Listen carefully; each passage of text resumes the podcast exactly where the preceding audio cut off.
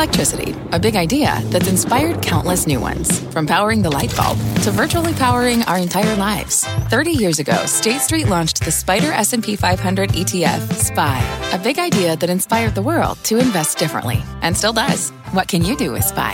Before investing, consider the fund's investment objectives, risks, charges, and expenses. Visit ssga.com for a prospectus containing this and other information. Read it carefully before investing. SPY is subject to risks similar to those of stocks. All ETFs are subject to risk, including possible loss of principal. Alps Distributors, Inc. Distributor. A crypto crash spooking stocks, and the market loses early gains. This is the make or break hour for your money. Welcome, everyone, to Closing Bell. I'm Sarah Eisen. Happy Election Day. Here's where we stand in the market right now.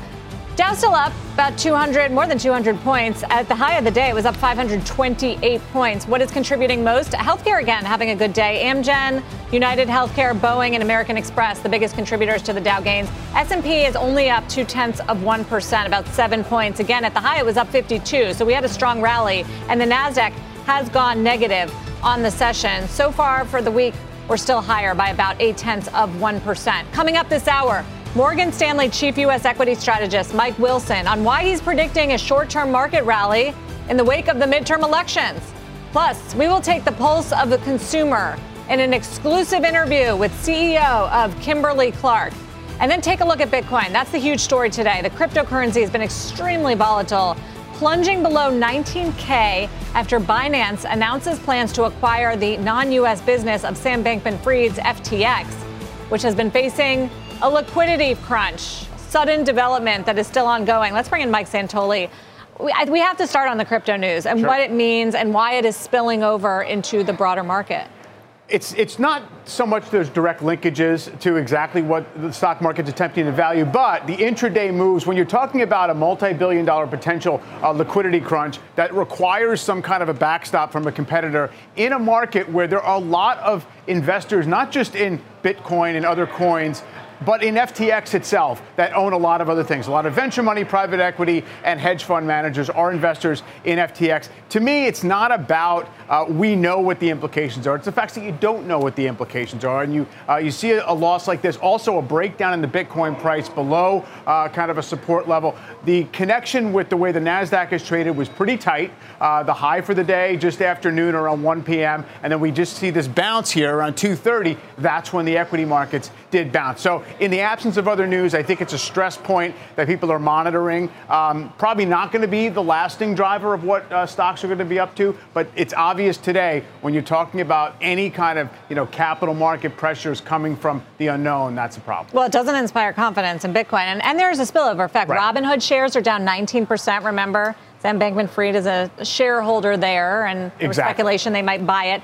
Coinbase down 13% just on this idea that maybe there's more regulation or that it, there's a lot of instability. Well, also the idea that previously the savior to a lot of other distressed crypto platforms is now in itself in need of some kind of help. Yeah, no, CZ, Sam Bankman Fried Sam Bankman Fried. Yeah. What else are you looking at in the market dashboard? I mean, the market itself, I mean, the, one of the stories over the recent weeks has been how much negatives uh, negative news the market has been able to absorb without breaking down further, but it hasn't gotten us very far. This looks, you know, a lot like a new trading range, 36 or 3,500 to 3,900. We came up short of that. Uh, I do think it is relevant. We kind of closed the gap that was left by the press conference Jay Powell gave last Wednesday. That's uh, just above 3,800. It's all preliminaries, though. We're really waiting. Obviously, we'll get through the midterms. We'll see if the seasonals kick in, but really it's about the CPI number. Now, take a look at a measure of bond market volatility. This is the MOVE index. It's effectively the VIX for the Treasury market. And it really needs to calm down, I think, for equities to get a real foothold and a new uptrend going. And you see it's rolled over pretty nicely here, as it did a couple of other times when you did get relief rallies in equities. Now, it's still kind of in this uptrend, right? It's not truly calmed down. That's why all investors want visibility to where the Fed's going to end up with short term rates. It should help the Treasury market in general stabilize around a yield range, and that would uh, obviously be a help in general to all markets. So it's constructive, but not necessarily uh, persuasive just yet that it's really rolling over. Got it. Mike, thank you. Mike Santoli. Every sector, by the way, is higher except for consumer discretionary. Tesla's down another 3%, hurting that group. Let's bring in Mike Wilson from Morgan Stanley. And Mike, really glad to talk to you, especially today, because you did have a tactical bullish call, and part of it was on the midterm elections, that that would help stocks and bonds. Why is that? Yeah, that's right, Sarah. I mean, we, you know, we made this call, I guess, two and a half, three weeks ago, and it's, it's worked out. Um, the first part of that rally was really just, you know, positioning and sentiment uh, kind of getting washed out. The 200 week moving average held. Uh, but in order to get further uh, support for this rally, we feel like rates need to come down. Okay. And so, like today, 10 year yields are coming in. We're still too high, though, for stocks to really make that next jump above the range that Mike was just talking about. But we do think that tonight's election uh, could be very important in that regard.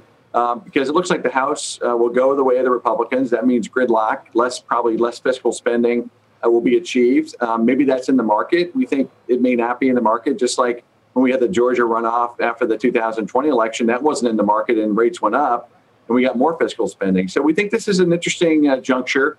The CPI is important on Thursday, but we view that more as just an event that has to pass and come because you know, at the end of the day, we think inflation will be lower next year. The peak is in. It's just a matter of pace and timing. And, and to me, the CPI is just sort of this event that has to come and go. So it's really about tonight. Um, as everybody's been saying incorrectly, we won't know the answers potentially for a couple days, maybe even a week, because they got to count the mail-in ballots. But directionally, we like we like to set up here. Um, as far as today's action, as I said, you know the yeah. rates market is behaving better. The dollar's weaker, mm-hmm. and the breath is good. You know the breath is actually quite impressive. Uh, and, and, a, and a nice offset to the damage that's been going on in more in the more speculative parts of the market. Just want to challenge the the, the political point right now because I, I get it's conventional market wisdom to think gridlock is good for the market and good for ultimately the economy, rein in the fiscal spending, all of that.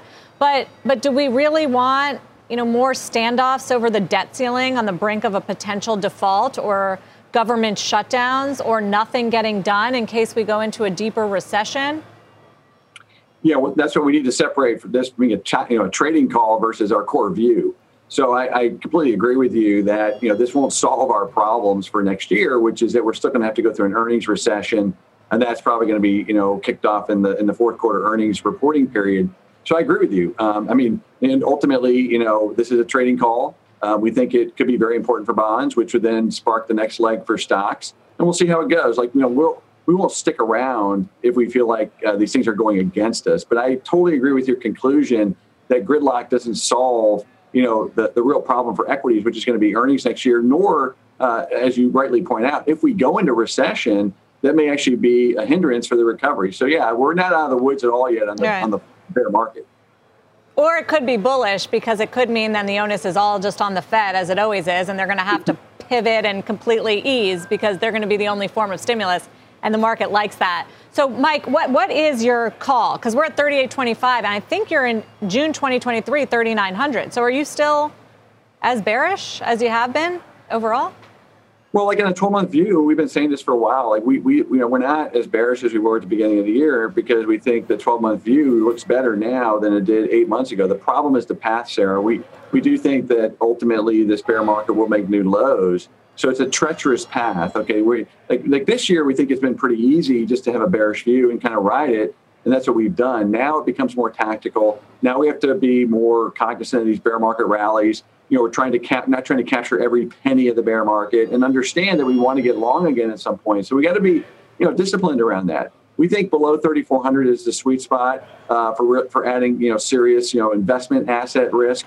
We felt mm. like the trading rally at 35, 3,600 was a good trade. Um, nothing's changed in that regard. That's our call. It's a trading call. We think ultimately we'll put the real money to work when we make that final low, probably sometime in the first quarter. So bond yields have to come down, which a lot of people are looking for to buy stocks. And then and then there's the earnings expectations. And and you have been saying that they're what, still too high and not factoring in a likely recession, which is what we're facing? Yeah, I mean that's that's the second part of our you know fire and ice call all year is that we had the inflation risk. Uh, the Fed took care of that or is dealing with it now. That was the derating, and now we have to deal with the impact of that tightening. Uh, that'll come through the earnings channel, and and we think next year, okay, could be twenty percent too high in terms of the consensus estimates. That's bottoms up relative to what we think ultimately will play out okay, now I don't care what you think the multiple should be. That's not in the stock market. now, the good news is a lot of individual stocks have probably already discounted that, right? So it's been a really bifurcated market. And now we're finally, you know, taking out the leadership. The, the big tech stocks are finally happening. We're seeing a rotation into other parts of the market. I think it's premature to make that bet that that's sustainable. But I like the signs of that, Sarah. I mean, I'll tell you this, you know, mm. what we always look for at the end of these bear markets is what's working at the end of the bear market because that's what's probably going to lead us out on the other side. And that would be things like financials and energy, commodities, and also industrials. Those, those groups look quite good to us on the other side of this. And so we won't be dogmatic. We got to start putting money to work here over the course of the next three to four months. But, you know, I want to make it perfectly clear. We don't think the bear market itself is over until these earnings estimates come down. Well, I don't understand why they they haven't come down. You're not saying anything new, right? We all know that expect we expect the terminal rate as the market is pricing it now to go above five percent, and, a lot of tightening in a very short period of time. So why why do you think the market has been reluctant to price in an earnings recession like that? Well, some people would argue that we did, right? 3,500 is a pretty good level, and as I mentioned, a lot of individual stocks may may have done that. My experience. But to your point, know, the expectations haven't come down that sharply. Correct. If you look it's, at earnings estimates, yeah. That's exactly right, and, and, that's the and that's sort of the, the art form of you know what we try to do is we've done this you know a million times over the last thirty years. It feels like, and what I want to tell you is that the earnings forecast in the out year always take longer to come down than than they should, and part of that has to do with the way the you know the the estimates you know traffic company guidance. Companies have not really talked about 2023 yet, and until they do, these numbers can stay you know lazily stale. And that's what's happened. So we think that will rectify itself probably in the fourth quarter reporting season. Maybe we're being a little bit too precise about that, but that's what we think. Mike Wilson, always appreciate it. I know a lot of people are following your calls. Appreciate so thank it. you for joining us. Mike Wilson is the chief U.S. equity strategist of Morgan Stanley. By the way, do not miss CNBC's election night special. Business on the ballot tonight, 7 p.m. Eastern Time, featuring a great lineup, including Scott Minerd, Dan Niles, and many more talking about the implications for the market and the economy. Up next, fintech fallout, a top analyst on what the Binance FTX deal could mean for Coinbase and Robinhood, which are both falling sharply. You're watching Closing Bell on CNBC. The Dow is up about 280 points right now. NASDAQ back in positive territory. CNBC has quick and easy to understand business news updates at the open, midday, and close every weekday.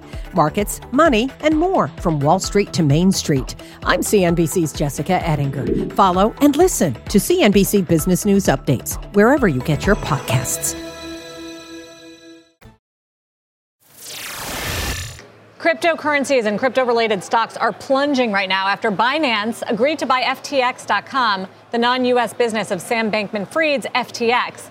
The news sent shockwaves across the industry, sparking concerns about its impact on crypto adjacent stocks. We're going to hit some of them right now with Dan Dolev of Mizuho. Covers Robinhood, which is getting crushed, Coinbase as well. Dan, d- does does do these kind of moves make sense to you? We're seeing moves 15 to 20 percent down.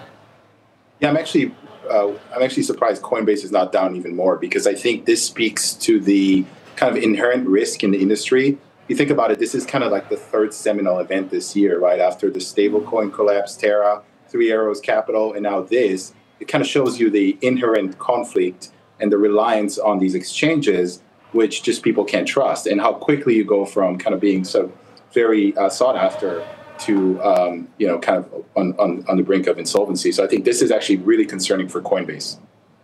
Why Coinbase specifically? It, because it's, it's, it has similarities to FTX and it's vulnerable to this type of liquidity event? Yeah, exactly like that. Because because if you think about what you know, ninety percent or so of their revenue, at least, are made from you know these these tokens, right? So they're just trading these tokens, and there's very little diversification. So the question is like, can people you know like is there is it you know can people trust you know the, the, the tokens that they that they own and what happens if everyone's trying to sell those tokens at the same time and I think that's you know Coinbase is specifically uh, prone to these issues. Robinhood not so much. Remember, only 14% of Robinhood. People don't understand it. Only 14% of Robinhood is crypto. Everything else is pretty much you know equities, options, etc. So I think there's an overreaction on Robinhood, and I'm not surprised to see the reaction on Coinbase. But okay, but d- didn't people think that Sam Bankman-Fried might buy Robinhood? Isn't that also part of what's coming out here? So, so I think what's happening here is a couple of things. Like first, he owns uh, it directly or indirectly, like a seven point six percent stake. So I think maybe some people are worried that I don't know the financial situation, his personal financial situation. So maybe people are worried that there'll be uh, that that it would it would get sold. I think the after Robinhood, I actually met with Vlad last week with with the founder. I think the situation of Robinhood is so much better than people think right now. Um, they've turned around the business. They've turned around costs. So if you think about everything here, I don't think they're for sale anymore. So I think that anyone that thought that he was going to ha- he was going to buy Robinhood, and I spoke with you know I think is is basically talking like three months ago. Uh, I think right now the situation Robinhood is much better operationally. So I don't think it was ever on the table over the last month or month and a half since they've like improved the, the business. It's just crazy because Sam Bankman Fried yesterday tweeted that the assets at FTX were fine. Quote, they're fine.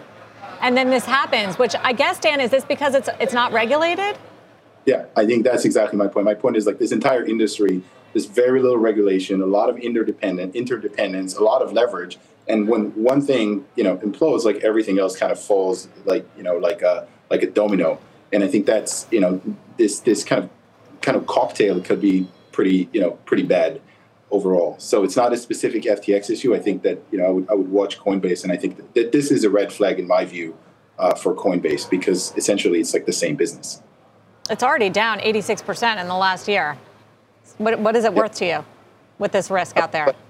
40. I mean, the risk out there is remember what we haven't seen, and this is actually a great point that you're making. What we haven't seen is the next downward revision this is what people are not taking into account, right? Mm. Downward revision in retail take rates, right? They're charging over 1% for yeah. the retail take.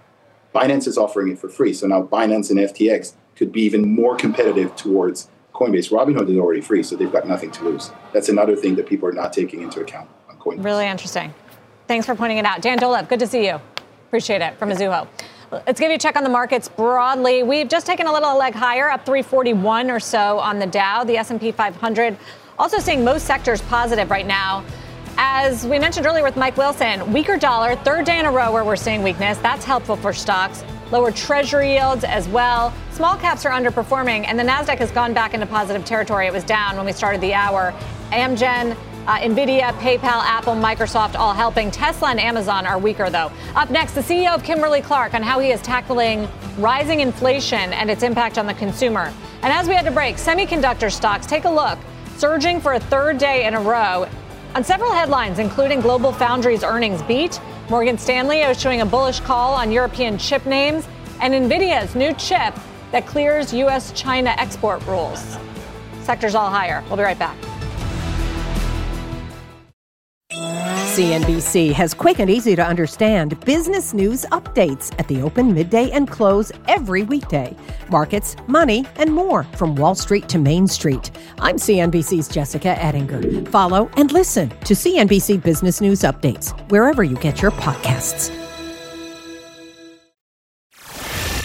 Take a look at shares of Kimberly Clark. The stock is up more than 7% since announcing earnings last month. The consumer staples company, which is behind brands like Huggies diapers and Kleenex tissues, saw prices rise 9% in the quarter, and that offset a drop in volume and currency headwinds. I spoke with CEO Mike Hsu earlier this afternoon and asked him how he thought the U.S. consumer is holding up right now. I think we've seen a tale of two consumers, and uh, or in my parlance, I might say the, the demand has bifurcated a bit, and certainly you know, there's a large swath of consumers that have been relatively less affected by the economy, and so we still see strong demand for our premium products, and that continues to to perform very well for us. Uh, but on the other hand, there are a pretty significant amount of consumers that are struggling with the economy, with inflation overall, and so we, you know, we've we focused on being able to serve both ends of the market. And that lower end of the market, what, are you seeing typical recession type behaviors, trade downs, smaller shopping baskets? Yeah, still a little early. I mean, we have tracked it with the Consumer Confidence Index, which has kind of continued to decline since the middle of the year. Um, we are seeing some trade down. Uh, I, I, would say higher sensitivity to absolute price point.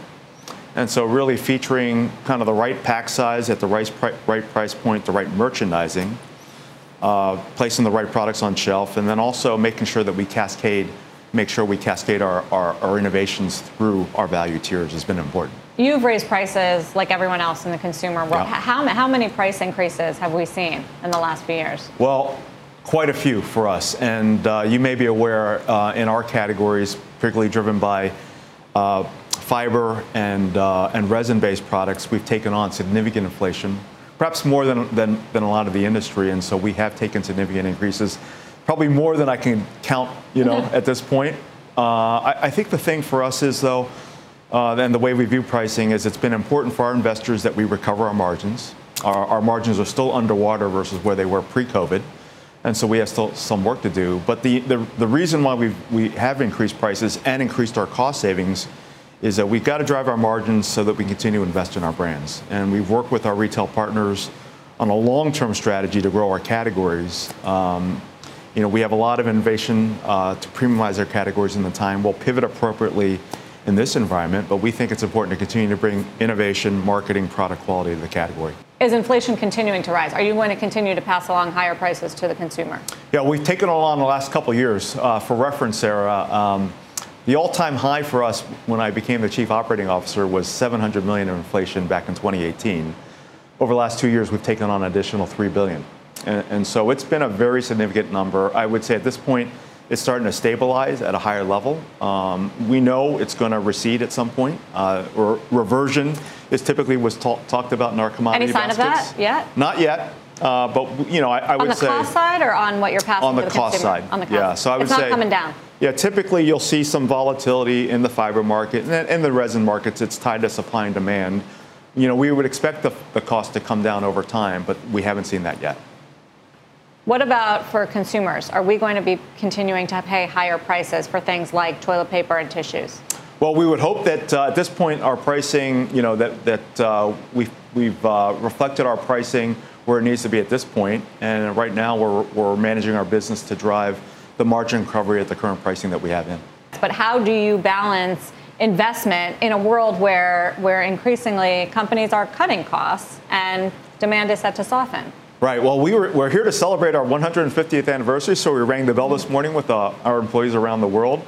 Uh, invention is what we feel like is our core strength, and uh, we're very good at, at, at, technology and also consumer insights. And so, uh, you know, we feel like there's a lot of opportunity for us to continue to develop our categories, uh, serve consumers better. That's why we we have increased prices so that mm. we can continue to invest in product quality, uh, our brands and innovation. But at some point, I mean, the volumes get hit, right? They're, they're, you can't just keep raising prices in perpetuity, can you? Yes, uh, yeah. I, but again, I think the thing for us, though, is our categories are still in the early stages of development, particularly in international markets, especially in developing emerging markets. Um, and so, you know, wh- while we're cognizant of the sensitivity around pricing with consumers, uh, you know, it's our job to manage the volume relationship, and our, and our teams are doing that very well around the world. I wanted to ask you about China because your growth has held up there, even with the challenging environment. Right. What, what, does that market look like right now? Well, there has been uh, significant birth rate declines over the last five years or so, um, and uh, they're down almost 50% versus five years ago, right? So there were about 9 million births uh, this year expected versus around 17 million uh, maybe five years ago. So, but, you know, through all that, our business has continued to grow at a high single digit or double digit rate. Uh, and it, again, I think it's uh, due to the premiumization opportunity. You know, our Chinese consumers really want the best for their baby. Uh, there's a lot of focus on that.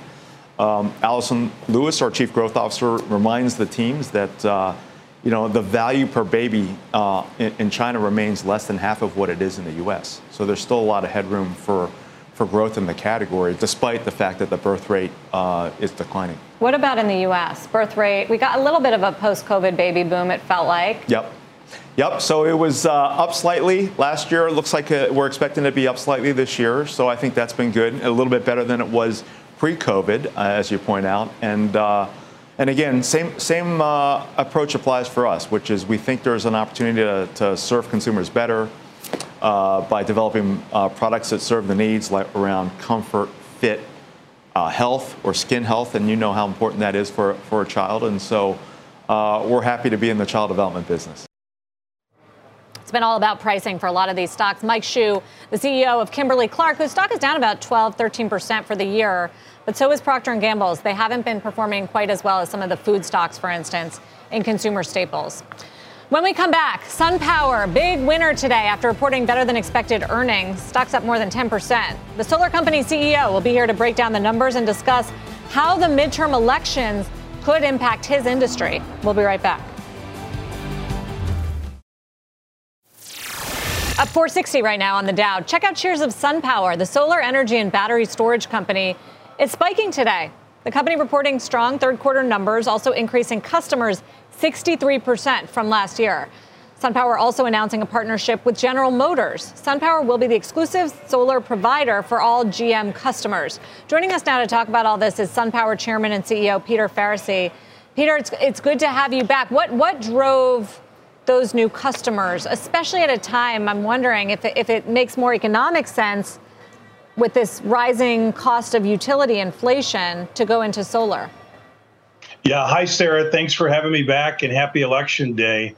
Uh, it was a it was a terrific quarter. This is our third straight quarter of accelerating growth, uh, 67% revenue growth on top of the 63% customer growth. So we're pleased with those results. Really, on the customer side, I think there's two things happening right now. As you mentioned, utility rates for consumers have risen dramatically year over year.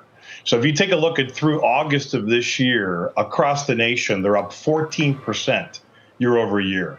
There's 11 different states that are up 20% or more.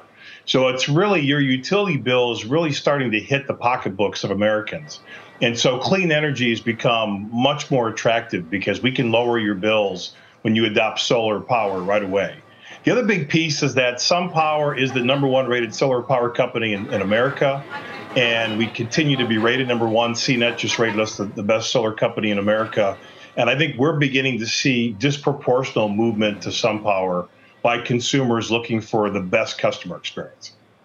Is it is it the IRA, the Inflation Reduction Act? Is that helping the, those incentives? I think, yeah, I do think the IRA is helping, and I think we're just beginning to figure out how we're going to take advantage of it. You know, they're still trying to figure out. Yeah. There's a couple of big adders that are potential game changers. There's an adder if you sell domestically produced content. So imagine right. selling solar panels made here in the U.S. There's another 10% adder if you served underrepresented uh, low income communities. Mm-hmm. So the Department of Energy and the Department of Treasury is working out the details. We'll know more in Q1. But uh, we're going to lean in on, on the IRA and be aggressive at taking advantage of all those incentives. Are you worried that if Republicans, after these midterm elections, gain control, as conventional wisdom, wisdom expects, in the House of Representatives and potentially the Senate, no more incentives, that, that either some of that funding goes away in the IRA or no further incentives from places like solar in your industry, because they're much more focused on domestic fossil fuel production and less on what you do. Well, I've got great news. We may have found the first issue that crosses party boundaries with clean energy. So earlier this year, Florida Governor uh, DeSantis actually vetoed uh, NEM legislation that would have taken benefits away from solar consumers in Florida. Very positive development. The Republicans have formed a group called the Conservative uh, Climate Coalition that focuses on clean energy. So, believe it or not, I actually think clean energy and solar in particular is becoming more bipartisan over time. Yeah. I'm surprised because your stock has sort of suffered lately on, on the opposite feeling. So we're going to have to hear from Republicans on that. Peter, but before we let you go, I do want to ask about this new GM partnership. Yeah. What What is the intersection between solar and EVs? How big of a deal is this that, that you're making? I think it's a it's a potential very big deal, and really the genesis of it is when you buy an electric vehicle, two things happen. One is these new chargers called bidirectional chargers are not a do it yourself. You need someone's help to install them and connect them to your electricity. That's the role that we'll play initially. But the bigger role is as soon as you have an EV, your energy usage per EV goes up about 40%. So imagine these expensive utility bills, and now you're using even more energy. We believe that more and more EV customers are going to want to have solar on their rooftop. Today, about 40% of EV owners have solar. I would expect that increases to 60 to 80% over time. And uh, they'll save money and they'll be doing something wonderful for the world. So we're quite excited about this partnership with GM. Peter Faricy, have to have you back on soon. Thank you very much for joining us. Thanks, Sarah. Take care. C- CEO of SunPower, you too. Take a look at where we stand. We've, we've accelerated here in this final hour of trade up 473 or so on the Dow. Not quite at the highs of the day, but we're getting there. S&P 500 up a full percent now, and you do have every sector turning positive throughout the hour. Even consumer discretionary is now up a quarter of 1%. Materials, real estate, and utilities are leading. Still ahead, iCapital Chief Investment Strategist Anastasia Amoroso on today's rally. Why she's concerned recession risks may not fully be priced into this market. We'll be right back. What is Wall Street buzzing about today? Kohl's CEO Michelle Gass leaving the department store behind for Levi's. Gass will step down next month to join Levi's as president under CEO Chip Berg, with plans to become Levi's CEO over the next 18 months. It's funny because she's been a huge proponent of athleisure and comfy clothes for the last few years. It's also interesting to note that Levi's is a family controlled business, therefore less vulnerable to activist investors. At Kohl's, Gass has been under attack from activist investors for underwhelming sales and also failure to sell the company despite interested parties and a steep drop in the stock price. Meantime, Kohl's announcing it is appointing board member and for, former Burlington store CEO Tom Kingsbury as interim CEO. Remember, he joined the board back in 2021 as part of a settlement with activist investors. Kohl's shares sharply higher today on the news. It also pre announced, and numbers were better than expected despite a 7% sales slump. Meantime, Levi's shares are in the red today. Some questions. Will Kohl's new interim CEO be open to sale leasebacks and be a deal maker? This has been a key source of value for Kohl's. The real estate. Investors have been pushing for more sales and then for Kohl's to lease them back for stores. Will Kohl's key partnerships like Amazon and Sephora stay intact? A lot of them were driven by Gass herself, and she stayed very close to them, I'm told. No comment from the activist Macellum, but he's got to be happy to see his board director become CEO here. Certainly, in the meantime, investors appear ple- uh, pleased as well with the news. Take a look at Disney. Shares are popping today ahead of its earnings after the bell. We're going to break down the key number to watch there straight ahead. That story plus, oh, wait, not popping anymore. They're now lower. We'll still tell you what to look for in the quarter. Plus, we've got cryptos on a wild ride today, and Lyft is plunging on earnings when we take you inside the market zone.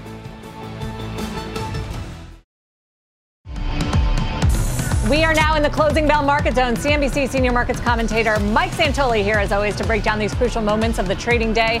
Plus, we've got Kate Rooney on crypto and iCapital's Anastasia Amoroso on the broader market, which we'll kick it off there because we're seeing a nice rally again here. Dow, S&P, and Nasdaq, Mike. It's broad. The dollar's weaker. That helps. Yields are lower. That helps. You think there's some some midterm election optimism as well going on? Yeah, I think uh, in addition to what you're saying in terms of uh, the dollar and the bond market taking some of the pressure off, there is that generalized sense that uh, tailwinds start to arrive around this time of year. Nothing is guaranteed, but between that uh, and the fact that I think uh, in the last hour or so, the FTX token stopped making new lows. It sounds right. crazy, but that seems to have also uh, kept kept the market from from following suit. Only two Dow stocks negative, Disney and Walgreens. We'll talk Disney in a moment. But let's talk Lyft first because it, that stock is crashing after reporting earnings. Look at the stock, it's down more than 20%. Active riders falling short of expectations. Ridership numbers still stuck below those pre pandemic levels. And overall revenue up 22% from last year, but that was below estimates. Quite a contrast to Uber, which last week said its quarterly revenue surged 72%. But Lyft president and co founder John Zimmer painted a sunnier picture for Q4, seeing October as the beginning of a broader rebound. Listen. We saw that we're on path for October, that we hit uh, record all time bookings. And then from a rides perspective, which is where there were a lot of questions, we actually saw month over month 6% growth, which was higher than uh, what we saw in 2019. Boy, no, pa- no patience from investors, Mike. The stock is now down 80% over the last 12 months. What, what happened here? Well, no patience, but what they're doing is dialing ahead to 2024, um, right? So that they're going to have a bunch of cost cuts. It's going to have everybody revise what they expected to be 2023 as a little bit of a payback year. So it's not a crazy expensive stock by any means anymore. It's really just the, the concern that uh, market share declines might continue and the fact that maybe ride sharing seems like uh, it's only viable for one dominant player as opposed to a duopoly.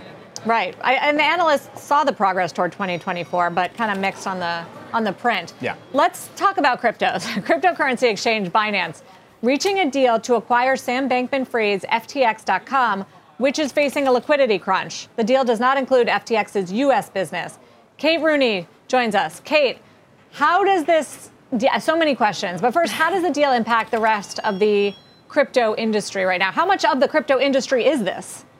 it's a big portion of it, uh, especially internationally. So, for one, this creates this massive global exchange. Binance and FTX are two of the biggest exchanges out there. This is a deal to buy FTX.com, which is essentially Sam Bankman Fried's international side of the business. It makes up about 95% of that parent company's revenue based on some of the audited financials we've seen and reported on before. The U.S. business is a tiny portion of what it actually brings in. So if you combine Binance and FTX, it makes for a big player in this market. It also begs the question of who is the lender of last resort, if not Sam Bankman Fried. We've seen him do a lot of deals, bailing out other companies like Voyager, BlockFi, list of names in terms of who he swooped in to try to, to rescue here. And he's now on the other side of this and uh, is in the position to be bailed out himself by one of his biggest competitors. Right. Scaramucci was in there. So, yep. what happens to all of those companies? What happens to all the sports endorsement deals? The name was on the Miami Heat Stadium, right? They went everywhere. FTX Arena in Miami, absolutely. Well, the, the ripple effects are, I think, are still playing out. One question is, well, some of those deals that I mentioned, Voyager and BlockFi in particular, those have been signed, but the ink isn't dry. You know, they have the option to buy BlockFi, but they haven't done that yet. So there's questions over if that actually happens. Voyager has run into some regulatory issues and uh, questions from state regulators around securities issues. Those those deals have not been done yet. And then the other question is, in order to get liquidity for Sam Bankman-Fried, he's got a lot of private investments. He's done a lot of VC investing himself. You mentioned the Scaramucci deal and Skybridge. He has really has his hands in almost everything in crypto. So if he's looking to get liquidity, shore up his main businesses, does it have effect um, an effect on some of his venture capital investments and what happens in the secondary markets. Is he going to go to rush to sell either some of these liquid tokens? You can see it affecting the price of even Solana, right. which is another token that they've backed, or potentially in secondary markets with private companies. So many ripples to watch here. What about the the players themselves? Sam Bankman-Fried, CZ, what is the history of, of, this relationship here? Because it strikes me that it, it, was sort of a brutal way that this happened, right? Because the Binance helped trigger the run on FTX. It's been tense. Which and we saw, yeah, I mean, it's it's really it started with drama over the weekend that just seemed to be the spat between these two high-profile crypto billionaires. I, a lot of people I've been talking to are surprised that it's gotten to the level where there's an actual deal here or there's any sort of serious market implications. Uh, but these two, it goes back years. Binance was one of FTX's first investors. They really helped prop up and build this company. Flash forward a couple years later, Binance decided to sell out of FTX and say, okay, we're going to cash out here. And this was in FTX's last equity round. In exchange, they got these FTT tokens, which are really closely tied to FTX, and that's where some of the the cascade effect. You, that token is down about 75%. But they've been sort of frenemies here. They were really going at each other over the weekend, and then now you're seeing a deal on the other side. The other question mm-hmm. that we still don't know is will this deal happen? It is a an LOI. We don't. It, it hasn't necessarily happened yet, so they could still pull out after due diligence. Kate Rooney, Kate, thank you. A lot for you to find out. Keep on it. to do. Look at Disney. We're watching Disney because earnings are out after the bell. The stock has turned negative. Steve Kovach with the key numbers to watch. Steve.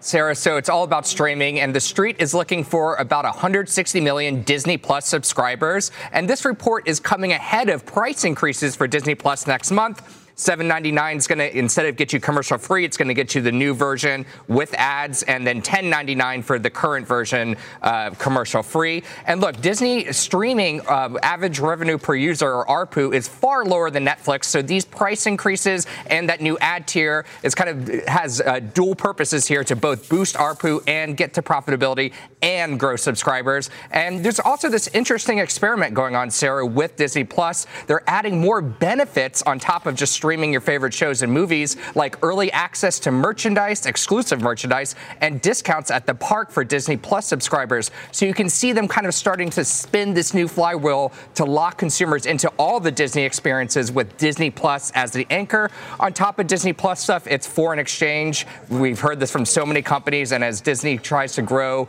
internationally, this streaming service, that's going to be a huge headwind for them, Sarah.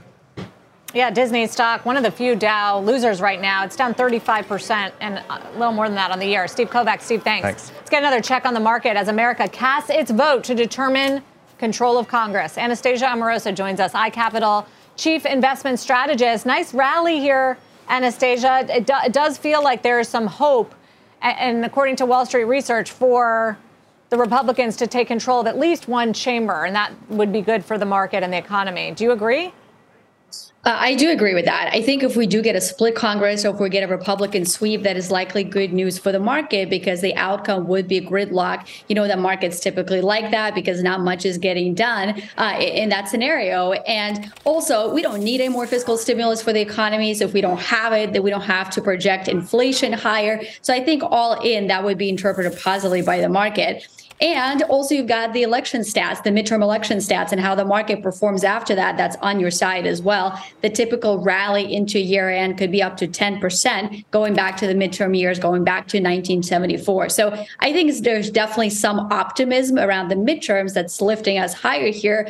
But I would also say that it's also the fact that the Fed policy, the next leg of it, is known and it is priced in. If you look at the Fed fund futures, Five five percent is there. We have priced in five percent rates or higher by March of 2023. So I think at this juncture, whether it's an inflation print or the Fed, I think it's going to be really hard for uh, any new data on inflation to surprise the markets at this point, and that's a positive. We- the only thing is, we've said that before. We, we every time we think we've peak, priced in peak hawkishness, we get yeah. more and more surprising, sticky inflation numbers more hawkish rhetoric from the Fed, including Fed Chair Powell himself, that rates have to go even higher, better numbers on the economy. I mean, all these things, but better jobs numbers. And, and yeah. then and then it's uh, then we here we are all over again. Higher rates, sell off for stocks. Yeah, you're right, Sarah. We have all said it before, and that's why any sort of calls that you make here are really touch and go, and really for the next few weeks or maybe the next month and a half. And what I'm saying is, even if we have a CPI print that's hotter than expected on Thursday, that's not likely to change the Fed policy because guess what? They seem to have pivoted. They know inflation is high. Everybody knows inflation is high, but they're now squarely focused on the labor market, and they want to start to see cracks in the labor market. Uh, you know, to really make sure that they get inflation under control. For now, the labor market is strong. And even if we get this hotter than expected inflation print, we're not likely to get more Fed hawkishness because of that. So that's why I think we have this opening into year end. But then beyond that, look, if rates are 5%, something in the economy is going to slow down and slow down materially. And that's the part that I don't think we're fully priced in. Got it. Anastasia Amoroso, thank you for joining me. Appreciate it. From iCapital. We've got two minutes to go in the trading day. Mike, what do you see in the internals? Yeah, pretty solid, Sarah, for most of the trading day. You had about two to one advancing to declining volume. New York Stock Exchange approximately settling in right around there, a little bit less than two to one at this point. Take a look at Tesla, two year chart. Stock's down another 3%. A lot of the kind of retail and pandemic favorites really unwinding here. That shot up in uh, late 2020 was actually when it was going to be added to the S&P 500. It was added at around 200 $130 split adjusted. So you're underwater there, almost a two year round trip. The volatility index has been hovering right below 25 or so, now actually a little above 25. Still in this gradual downtrend, but we got CPI coming in a couple days. I doubt it's going to fall away too quickly after uh, ahead of that, sir. Well, I guess we'll see if we get results before the open tomorrow. But so far, it looks like the market is hopeful for gridlock, which you can see in the three day rally we've got going on here. Take a look at the Dow. It's up for a third day in a row and up more than 1% for a third day in a row. Amgen, biggest contributor to the Dow gains right now, along with United Healthcare, Boeing, American Express, and Salesforce. Disney, Chevron, Walgreens are the only three Dow losers. S&P 500 looks like also going to get a gain of near 1% or so. And we've had, we have most sectors ending the day higher. The only one that's lower is consumer discretionary. There is the S&P actually just cut its gain in half, up half a percent. So we just lost a little steam here into the close. Materials are your best performing group. Technology is going really strong. I mentioned the rally in the chip makers. That's certainly helping. Some of the solar stocks as well doing very well. There goes the bell. NASDAQ closes higher for third day in a row as well on this day of midterm elections. CNBC has quick and easy to understand business news updates at the open, midday, and close every weekday. Markets, money, and more from Wall Street to Main Street. I'm CNBC's Jessica Ettinger. Follow and listen to CNBC Business News Updates wherever you get your podcasts.